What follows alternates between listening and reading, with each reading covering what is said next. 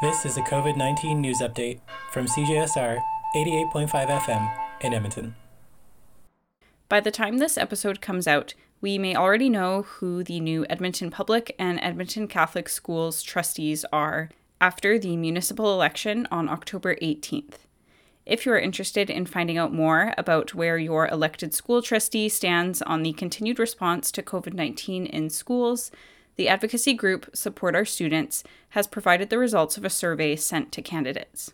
On the results page of the trustee survey results, you can click on the icon by a candidate's name under the column titled COVID 19, and you will be shown the answers that the candidate provided for questions like do you support continued public health measures such as masking and cohorting in schools? You can find the link to the survey results in the show notes for this episode. For CJSR, I'm Hannah Cunningham.